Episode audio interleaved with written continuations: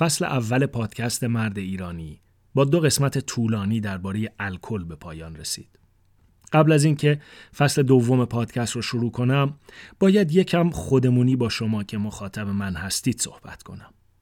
ببین دوست عزیز از روز اولی که من ایده این پادکست اومد توی ذهنم می‌دونستم چقدر قرار مشکلات داشته باشم.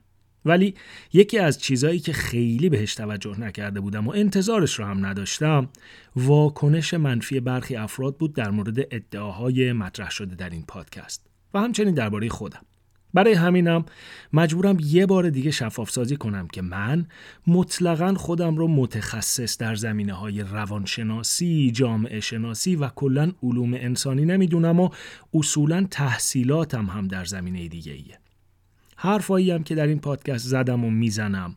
همگی به مسابه بستنی خوردن با قاشق پلاستیکیه. یعنی هرگز قرار نیست بیشتر از یک خراش سطحی وارد عمق هیچ موضوعی بشم. رویه هم که از ابتدای کار داشتم اینه که هر جا که لازم بدونم مرجع یا همون رفرنس صحبتام که معمولا مقاله های درست و حسابی منتشر شده در جورنال های معتبر علمی پیر ریویو شده و یا کتاب های معتبر علمی هستن رو معرفی کنم که شما در صورت علاقه برید و اونا رو مطالعه کنید. پس با توجه به اینکه من متخصص نیستم و قرار هم نیست خیلی وارد عمق مطالب بشم همینجا از متخصصین امر درباره مطالبی که در این پادکست تا اینجا اومده و قرار از این به بعد بیاد عذرخواهی می‌کنم. اگر نتونستم و هرگز نخواهم تونست مثل یک متخصص امور حق مطلب رو ادا کنم. اگر شما در هر یک از این موضوعاتی که تا الان در پادکست مرد ایرانی مطرح شده متخصص هستید و صلاح می‌دونید در اون موارد توضیحات تکمیلی ارائه کنید یا اصولا ادعای مطرح شده توسط من درباره هر کدوم از موضوعایی که تا اینجا مطرح شده و از این به بعد مطرح خواهد شد رو رد کنید لطفا به من اطلاع بدید و من هم به دیده منت از هر نوع انتقادی استقبال می کنم و مخلص شما شنونده فهیم هم هستم. اما از اینا که بگذریم این اولین قسمت از فصل دوم پادکست مرد ایرانیه که میشه سیزدهمین قسمت کلی پادکست. ولی چطوری و با چه فازی قرار وارد فصل جدید بشیم؟ اینطوری.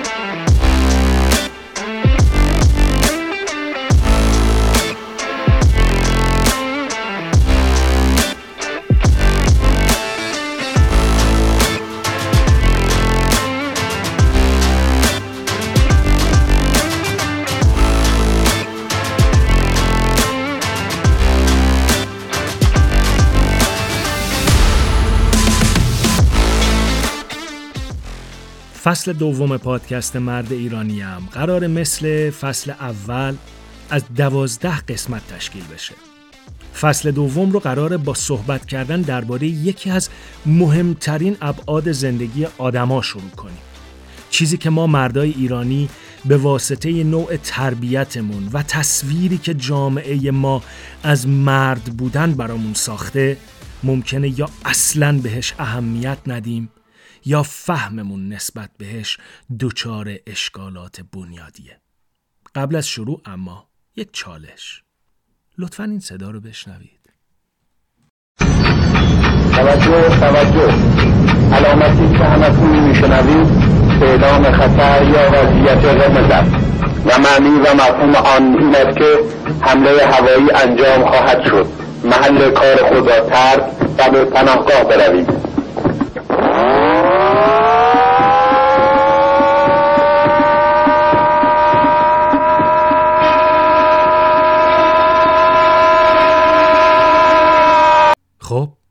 چه احساسی داشتید؟ اگه شما متولد دهه های پنجاه و شست باشید احتمال داره با شنیدن این صدا احساس ترس کنید. درسته؟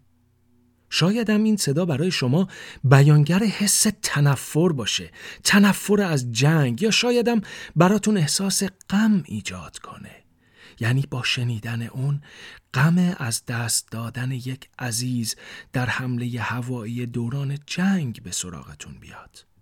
یا شاید این صدا ممکنه در شما استراب ایجاد کنه یا احساس انزجار. حالا یه صدای دیگه. این یکی ولی با صدای قبلی یه فرق کلی داره. بشنویم. کریم باقری دایی یه فرصت خوب. مدافعان خلال عزیزی. توی دروازه. توی دروازه. گل. گل برای ایران. خداداد عزیزی باز هم روی زمین. باز هم روی زمین رو تو دروازه می‌کنه ایران دو استرالیا دو. خب چه احساسی دارید؟ احساس شادی که البته خیلی کلیه و هممون اون لحظه رو یادمونه و اینکه چقدر شاد بودیم.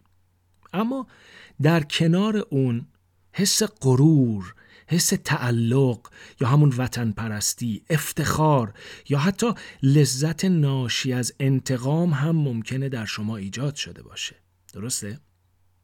خب دیگه. فکر کنم الان می‌تونید حدس بزنید قرار راجع به چی حرف بزنیم. بله. درست حد زدید. قرار درباره احساسات انسانی صحبت کنیم.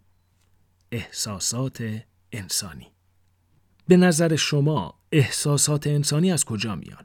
یعنی مثلا اینکه من با دیدن عکس کسی که دوستش دارم احساس دلتنگی می‌کنم یا با شنیدن یه موسیقی زیبا احساس آرامش می‌کنم یا مثلا اینکه وقتی قرار وارد جمعی بشم که آدماش برام غریبه هستند احساس استراب می‌کنم این احساسات چطور در من ایجاد شدن؟ اصلا معنی اینا چیه؟ و اصولا بروز احساسات یا کنترل اونا در شرایط مختلف چطور در من و شما قابل شناخته؟ وقتی شما چهره کسی رو می‌بینید و بر اساس حالتی که داره حدس می‌زنید که اون فرد الان خوشحال، غمگین، عصبانی یا مثلا مستربه چقدر می‌تونید به این حدستون اطمینان کنید؟ درباره احساسات انسانی روانشناسا و پژوهشگرای زیادی کار کردن و هر کدوم تلاش داشتن که در درجه اول احساسات رو طبقه بندی کنن و در درجه دوم روی هر احساسی اسم بذارن و ارتباط اون احساس با رفتارهای آدما در جمع و در تنهایی رو به دست بیارن قدیمی ترین و شاید اولین طبقه بندی احساسات توسط ویلیام جیمز که به زمی پدر علم روانشناسی در آمریکاست انجام شد. داستان زندگی این ویلیام جیمز هم خیلی جالبه و شاید در قسمت های بعدی وقتی قرار درباره مسئولیت پذیری صحبت کنیم بهش بپردازم. جیمز در کتاب اصول روانشناسی به طور کلی احساسات انسانی رو به چهار دسته کلی تقسیم می‌کنه. ترس، غم، عشق و خشم. بر این اساس هر احساسات دیگه‌ای در هر شرایطی زیر مجموعه یکی از این چهار احساس اصلی قرار می‌گیرن و نباید به هیچ کدوم از این احساسها برچسب خوب یا بد زده بشه و بسته به شرایط هر احساسی می‌تونه خوب یا بد یا بهتره بگیم مناسب یا نامناسب باشه. به عنوان مثال شاد بودن خب همه می‌دونیم خیلی خوبه و احساس شادی در طبقه بندی جیمز زیر مجموعه عشق قرار داده شده. اما شادی همیشه خوب یا بهتره بگیم مناسب نیست. مثلا اگه من در مراسم خاک سپاری پدر دوستم شرکت کردم مناسب نیست که با چهره بشاش و خندون به دوست ازادارم تسلیت بگم. همونطور که اگر من غمگین هستم احساس غم در شرایطی که دارم مثلا اگر در کاری شکست خوردم یا عزیزی را از دست دادم احساس مناسب یا خوبیه و همین احساس در شرایطی که مثلا من موفقیت بزرگی به دست آوردم یا در مراسم شادی شرکت کردم احساس نادرست و بدیه. درباره درست یا نادرست بودن احساسات خیلی نمی‌خوایم امروز صحبت بکنیم و شاید در قسمتهای بعدی بهش برگردیم. بر اساس مدل چهارگانه ویلیام جیمز روانشناسای دیگه هم تحقیقات خودشون رو انجام دادن. و مثلا اریک رابرتسون در کتاب خودش با عنوان استاد احساساتتان شوید به انگلیسی Master Your Emotions احساسات پیچیده تری رو توضیح میده که هر کدوم به نحوی به یکی از اون چهار احساس اصلی برمیگردن. اما یه مدل جامع تر از احساسات انسانی که از مدل چهارگانه جیمز پیشرفته تره رو آقای پال اکمن روانشناس آمریکایی و استاد دانشگاه کالیفرنیا سان فرانسیسکو ارائه می‌کنه که در اون بر اساس حالتهای چهره انسان ها میشه شیش احساس کلی رو طبقه بندی کرد که اینا هستن. خشم، نفرت، ترس، شادی، غم و شگفتی یا همون سپرایز. آقای اکمن برای حدود چهل سال مرجع مکتبی در روانشناسی بود که در اون همه احساسات انسانی زیر مجموعه این شش احساس کلی بودن. و می‌شد بر اساس یک سری مدل های مشخص بین اونها تفاوت قائل شد و حتی این تئوری ها در چهره نگاری توسط مراجع قضایی و در هیئت های منصفه هم استفاده می و هنوز هم تا حد زیادی میشه. مثلا وقتی یه متهم به قتل در دادگاه روبروی هیئت منصفه از خودش دفاع می‌کنه اگر حالت چهرش حس پشیمونی رو تداعی کنه ممکنه مجازاتش از اعدام به حبس ابد تقلیل پیدا کنه. یا برعکس کسی که برای اتهام کوچکی محاکمه میشه اگر در چهرش احساس شادمانی از کاری که کرده یا عدم پشیمونی یا حس برحق بودن دیده بشه ممکنه مجازاتی سنگینتر از چیزی که متناسب اون جرم هست شاملش بشه. تئوری اکمن در سال 2011 با انتشار مقاله‌ای با عنوان What is meant by calling emotions basic که به فارسی میشه چه معنایی دارد که بگوییم احساسات بنیادیند وارد مرحله جدیدی شد که در اون تعریف احساسات انسانی به این گونه اومده احساسات پاسخهای خودکار و گسسته هستند به رویدادهای کلی ولی فرهنگ محور که خاص فرد هستند. این یعنی چی؟ یعنی که پاسخ انسان به یک محرک محیطی بستگی به خود فرد، فرهنگش و هنجارهای انسانی داره. مثلا رویارویی با یک مار سمتری در منی که به عمرم مار از نزدیک ندیدم و در فرهنگم هم مار همواره چیز ترسناکی تعریف شده می‌تونه احساس ترس شدید ایجاد کنه. ولی در فرد دیگه ای که مثلا ساکن روستایی در هندوستان و در فرهنگشون مار مقدسه ممکنه احساس دیگه ایجاد کنه. یا همون مار رو اگر یک روستایی تایلندی ببینه ممکنه درش احساس شادی به وجود بیاد چون می‌تونه شکارش کنه و یک شام لوکس برای خودش دست و پا کنه. طبقه بندی ششگانه اکمن اما بعدها توسط شاگرداش دنیل کوردارو و داچر کلتنر گسترش بیشتری پیدا کرد و علاوه بر شش احساس پایه این احساسات هم در دستبندی احساسات اصلی جا داده شدند. سرگرمی، هیبت یا همون اقوا، رضایت، تمنا، خجالت، رنج، تسکین و همدردی. بله بله می‌دونم. ممکنه الان شما با شنیدن این هشتا بهتون احساس شگفتی یا شاید هم احساس ناباوری دست داده باشه. باید بگم که بررسی های این دانشمندان بر اساس مشاهداتی بوده که از فرم صورت و نوع و شکل صدایی که هزاران داوطلب در آزمایشات اونا در مقابل محرک های محیطی مختلف از خودشون بروز دادن. همچنین اونا این احساسات رو هم تونستن بعدها از آنالیز صورت و صدای افراد تشخیص بدن. کسالت دقت کنید کسالت با خستگی فرق داره. کسالت، سردرگمی، علاقه، غرور، تحقیر، تسکین و پیروزی. در کنار تئوری احساسات پایه اکمن یک نوع دیگه برای مدل سازی احساسات انسانی هم وجود داره که در اون احساسات رو درسته که طبقه بندی می‌کنیم ولی اونا رو از هم تفکیک نمی کنیم. و مثلا در تئوری چرخ احساسات پلوتچیک که توسط رابرت پلوتچیک استاد دانشکده پزشکی آلبرت اینشتین نیویورک در سال 1980 میلادی ارائه شد هشت احساس پایه یعنی شادی، اعتماد، ترس، شگفتی، قصه، نفرت، خشم و انتظار در رأسهای یک هشت زلی قرار داده شدن و اگر بین هر جفت از این احساسات یه خط بکشیم بر اساس جایگاهشون در این هشت زلی یک احساس ثانویه یا بهتره بگیم یه احساس دوگانه میشه نام برد. که بر این اساس با ترکیب دو به دوی این احساسات اولیه به 24 تا احساسات ثانویه می‌رسیم و بعد یه مرحله که بریم جلوتر با ترکیب سگانه احساسات اولیه به 32 تا احساسات سالسیه می‌رسیم یا احساسات سگانه. می‌دونم می‌دونم. دیگه داره خیلی پیچیده میشه. برای اینکه بفهمیم الان چی شد به این مثالا دقت کنید. احساس حسادت وقتیه که خشم و قصه رو با هم داشته باشیم. یعنی احساس حسادت یک حس دوگانه است که از خشم که یک حس اولیه است و قصه که اون هم یک حس اولیه هست ترکیب شده و تشکیل شده. احساس عشق وقتیه که شادی و اعتماد رو با هم داشته باشیم.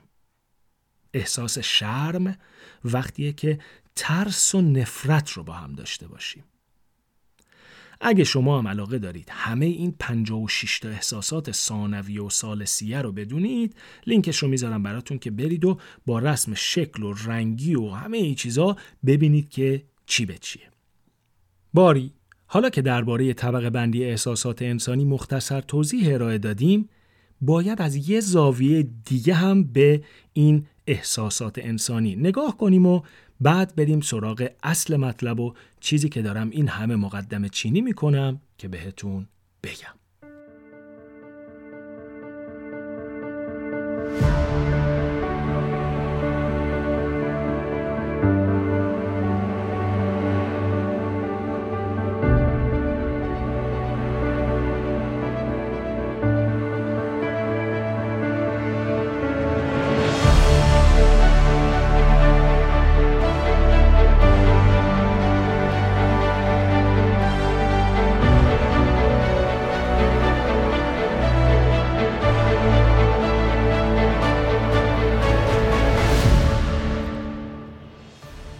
این نظریه ها و طبقه بندی های احساسات انسانی همگی توسط دانشمندان علوم روانشناسی پایگذاری و بست داده شده بودند.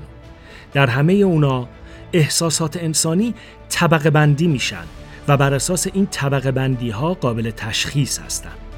در مقابل این نظریه ها اما یک نظریه جدیدتر و تا حدودی انقلابی هم درباره احساسات انسانی وجود داره که توسط خانم لیزا فلدمن بارت ارائه شده. ایشون در کتاب خودش با عنوان احساسات چگونه ساخته می شوند از دیدگاه علم اعصاب یا همون نوروساینس به بررسی احساسات انسانی و ارتباطشون با تقریبا همه چیز زندگی یک انسان صحبت می‌کنه و حرفایی که می‌زنه حاصل 20 سال پژوهش و انتشار مقالات علمی متنوعیه که در طی این سالها پیرامون احساسات انجام داده. دکتر فلدمن میگه که اصولا احساسات از بد و تولد در انسان وجود نداشتن و به مرور در مغز ما و به دنبال اتفاقاتی که در زندگیمون میفته شکل می‌گیرن. این نظریه که با عنوان نظریه احساسات برساخته معرفی شده میگه که ذهن انسان همواره در حال حد زدن درباره وقایع پیرامونشه و بر اساس این حدس ها و درستی یا نادرستیشون قابلیت این رو داره که خودش رو شکل بده. یکی از مثال هایی که ایشون در کتابش می‌زنه رنگین کمانه. یه سوال. رنگین کمون چند رنگه؟ هفت رنگ درسته؟ می‌تونید رنگاشو بگید؟ قرمز، نارنجی، زرد، سبز، آبی، بنفش اما در واقع رنگین کمون هفت رنگ نیست و باید بگم اصلا رنگین کمون رنگی نیست یا چطوری بگم رنگین کمون اصلا وجود نداره چیزی که وجود داره قطره های خیلی ریز آب هستند که در هوا و در صورت قطع ناگهانی بارش بارون به جا موندن و اگر نور خورشید با زاویه مناسب حدود 43 درجه به اونها بتابه مثل منشور عمل می‌کنن و بخشی از نور رو بازتاب میدن و بخش دیگه از نور رو به طیفی از امواج مرئی با طول موج از 410 تا 650 نانومتر تجزیه می‌کنن. اما مغز ما وقتی این طیف نور رو از طریق چشممون دریافت می‌کنه چون نمی‌تونه همه میلیاردها طول موجی که از 410 نانومتر تا 650 نانومتر هستن رو شناسایی کنه به ناچار میاد و از مثلا 410 تا 470 نانومتر رو می‌کنه یه دسته و اسمش رو می‌ذاره بنفش. از 470 تا 500 رو یه دسته می‌کنه و اسمش رو می‌ذاره آبی و همینجور دسته بندی رو ادامه میده و نهایتا از 600 تا 650 نانومتر رو اسمش رو می‌ذاره قرمز. حالا اگه به منی که توی رنگین کمون هفت رنگ می‌بینم که آخریش قرمزه یه موج مرئی با طول موج 650 نشون بدن قرمز نمیبینمش بلکه تقریبا قهوه‌ای مایل به سیاه میبینمش. و اگر موج مرئی با طول موج 600 نانومتر به هم نشون بدن باز هم قرمز نمیبینمش و تقریبا نارنجی مایل به زرد می‌بینم. اما مغز من وقتی رنگین کمون رو می‌بینه همون نارنجیه و همون قهوه‌ایه رو دقیقا همرنگ می‌بینه و برچسب قرمز رو میچسبونه روش. حالا اینا چه ربطی داشت؟ در نظریه احساسات برساخته این دستبندی ها وجود نداره و مثلا در اون نمیشه به چهره یک فرد نگاه کنیم و بگیم غمگینه یا خشمگینه یا شرمساره یا شاده یا ترسیده. چیزی که در نظریه های کلاسیک وجود داشت. از اون طرف در این نظریه اسم گذاری بر روی احساسات هم با نظریه های کلاسیک فرق داره و بر اساس اون اگر دو نفر که در دو فرهنگ و های متفاوت بزرگ شدن رو بیاریم و در معرض مثلا یک محرک عصبی شاد یکسان قرار بدیم امکان اینکه حالات چهره اونا به یک شکل شادی رو نشون بدن بسیار کم و در حد صفره. اما میشه از هر دوی اونا پرسید که چه حسی داری؟ و جواب شنید شاد هستم. و حتی احساسات پای مثل شادی، غم، خشم و اونای دیگه هم فرد به فرد، موقعیت به موقعیت و فرهنگ به فرهنگ متفاوت هستند. به عنوان مثال اگر با کسی مواجه بشیم که عزیزی را از دست داده و از این موضوع غمگینه هرگز نمی‌تونیم غمش رو درک کنیم مگر اینکه خدای نکرده خودمون هم چنین غمی رو تجربه کرده باشیم. به قول قدیمیا برادر مرده می‌داند غم مرگ برادر را. از اون طرف شادی کسی که آرزوش این بوده که کنکور قبول بشه و قبول شده با شادی کسی که یه میلیارد تومن پول جایزه گیرش اومده هم قابل مقایسه نیست. همونطور که خشم کسی که به شعورش توهین شده با خشم کسی که یکی تو خیابون بهش تنه زده قابل مقایسه نیست. یا مثلا در مورد حس بهت احساس کسی که برای اولین بار مقابل آبشار نیاگارا ایستاده و داره به منظره نگاه می‌کنه با کسی که برای اولین بار با معشوقی که سالها از راه دور بهش عشق ورزیده روبرو میشه قابل مقایسه نیست. و این اون چیزیه که من این همه مقدم چینی کردم که به شما بگم.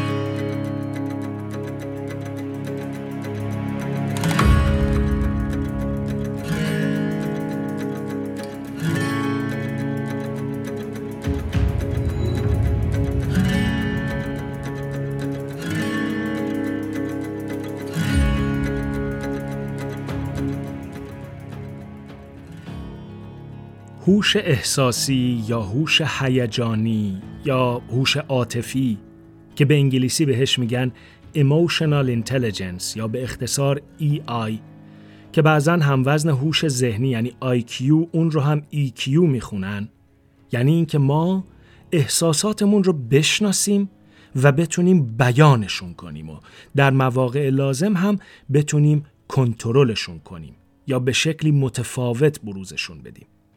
همچنین هوش احساسی. یعنی بتونیم از دیگران درباره احساساتشون بپرسیم و پاسخشون رو با حدسی که ذهن ما به طور خودکار زده بود مقایسه کنیم. که این خود هنری است بس گران قدر که هر کس به دنبال خوشبختی و سعادته باید اون رو یاد بگیره. در واقع ما آدما اگر به دنبال بهبود روابط خودمون با دیگران هستیم باید یاد بگیریم که بهترین راه برای اینکه احساساتمون رو به دیگران انتقال بدیم اینه که بیانشون کنیم. یا بهتره بگم به طور صحیح و قابل فهم برای دیگران بیانشون کنیم. خب برای اینکه حال و هوامون هم یکم عوض بشه و یه مثال قشنگ هم داشته باشیم فرض کنید یک خانمی تلفن زده به یک رستوران ایتالیایی پیتزا فروشی و داره سفارش پیتزا میده. بشنویم. خواستم خواهش کنم 140 گرم خمیر رو په کنید و اون رو به شکل دایره به قطر حدود 30 سانتی متر در بیارید و روش سس گوجه فرنگی بمالید. بعد روش پنیر موزارلا رنده کنید و بهش برش های نازکی از قارچ سفید و فلفل دولمه اضافه کنید. و مقداری هم گوشت چرخ شده نیمه پخته روش بریزید و در انتها هم چند برگ پنیر پروولون بذارید روش رو بعد برای ده دقیقه بذاریدش توی فر در دمای 450 درجه و بعد از پخته شدن اون رو به ده قسمت مساوی تقسیم کنید و توی جعبه بذارید تا من بیام و ببرمش درباره این مکالمه تلفنی چی میشه گفت؟ اگه شما به جای گیرنده سفارش در رستوران بودید به اون خانم چی می‌گفتید؟ مثلا ممکنه می‌گفتید که خانم شما پیتزای گوشت و قارچ با پنیر اضافه سفارش دادید. یا شایدم تو رستوران شما به این غذا میگن پیتزای مخصوص. البته همین غذا ممکنه در یه رستوران دیگه مثلا اسمش باشه پیتزا آلفردینو یا پیتزا فوتوچیکو یا چه می‌دونم یکی از همین اسمای قلمبه سلمبه که توی منوی رستوران های این روزا می‌بینیم. اما گذشته از اون فکر نمی کردید که اون خانم شما را دست انداخته یا داره باهاتون شوخی می‌کنه و این کارش رو نوعی بی احترامی به خودتون تلقی نمی کردید؟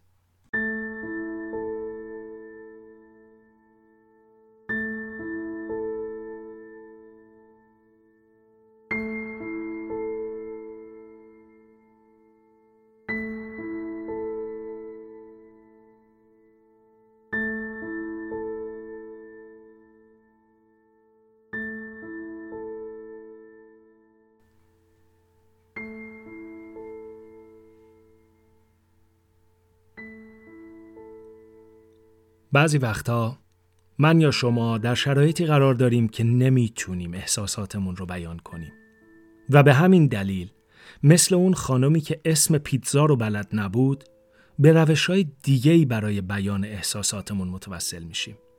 مثلا حالتی رو در نظر بگیرید که به شما خبر دادن که در یک مصاحبه کاری مهم که خیلی بهش دل بسته بودید مردود شدید. و در همون لحظه همسرتون بهتون تلفن می‌زنه و میگه که شب برای شام قرار خواهرشینا بیان منزل شما و ازتون می‌خواد که چلو کباب بخرید. شما به جای بیان احساستون در اون شرایط عصبانی میشید و شروع به دعوا با همسرتون می‌کنید که چرا با شما هماهنگ نکرده بوده و مهمون دعوت کرده. در حقیقت اون حرفایی که دارید به همسرتون در حین اون دعوا می‌زنید مثل پیتزا سفارش دادن اون خانمه. به جای اینکه به همسرتون بگید که در اون لحظه به شدت احساس یأس و عصبانیت همزمان دارید چون خبر بسیار بدی بهتون داده شده سرش داد می‌زنید و دعوا. یا مثلا حالتی رو تصور کنید که شما توی پیاده رو دارید راه میرید و سرتون توی گوشیه که یه نفر ناقافل به شما تنه می‌زنه. در اون لحظه شما بلافاصله فکر می‌کنید که اون فرد قصد مزاحمت برای شما داشته و سرش داد می‌زنید که او یابو مگه کوری؟ ولی پاسخ میشنوید که ببخشید قربان حواسم به گوشیم پرت شده بود و جلوم رو ندیدم. در حقیقت اون فرد هم دقیقا در شرایط شما بوده ولی عصبانیت لحظه ای شما رو درک کرده. اما اگر اون فرد هم در پاسخ به شما بگه خودت کوری مرتی که بیشعور می‌تونید تصور کنید که قائله به کجا قرار ختم بشه. ما مردای ایرانی در طول روز با آدمهای بسیاری سر و کار داریم که اونا هم به نوبه خودشون با آدمهای دیگه ای سر و کار دارن. آدمایی که ما نمی‌دونیم قبل از اینکه به ما برسن در چه شرایطی بودن و الان احساسشون چیه. مثل حالتی که من تا دوستم رو ببینم شروع کنم و براش یه جوک دست اول بگم. بدون اینکه از حالش پرسیده باشم و بدونم که همین چند دقیقه پیش بهش خبر بسیار بدی دادن. دوستم غمگین بوده و من نفهمیدم. دوستم هم چون غمگین بوده به جوک من نخندیده و من فکر کردم که خودش رو برای من گرفته و از دستش ناراحت میشم و شود آنچه نباید می‌شد. راستی چند تا آدم دور برت می‌شناسی که رابطت باهاشون خراب شده. چون در یک بزنگاه اون آدم نفهمیده تو چه احساسی داشتی و حرفی زده یا کاری کرده که در اون لحظه از نظر تو و در شرایطی که بودی نادرست بوده یا برعکس تو کاری کردی یا حرفی زدی که با شرایط طرف مقابلت جور نبوده.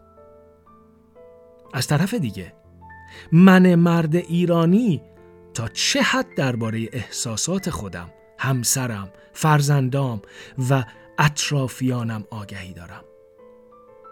یا اصلا در طول روز چند بار احساسی که نسبت به چیزی یا کسی یا شرایطی که باهاش در ارتباطم رو برای خودم شناسایی کردم.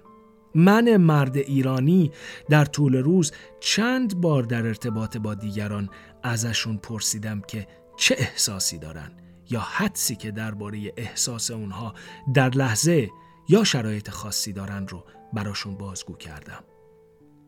در قسمت بعدی پادکست قرار بیشتر درباره هوش احساسی و آنچه مرد ایرانی می‌تونه و باید انجام بده تا باهوش احساسی باشه بیشتر صحبت خواهیم کرد.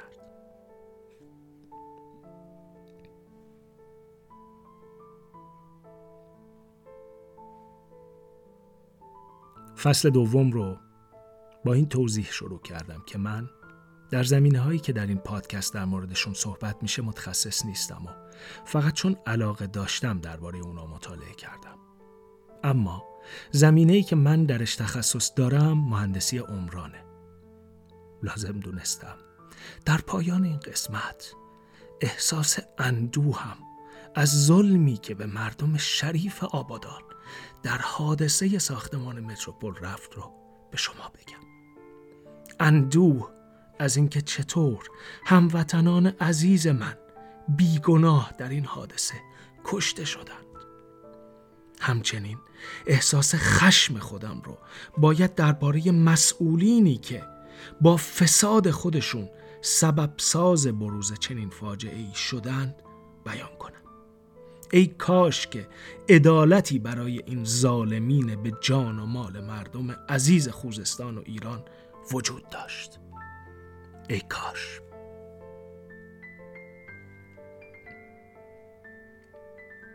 من علی رضایی فر هستم و امیدوارم قسمت بعدی پادکست رو در شرایطی ارائه کنم که حال من و شما و مردم ایران بهتر باشه. امیدوارم.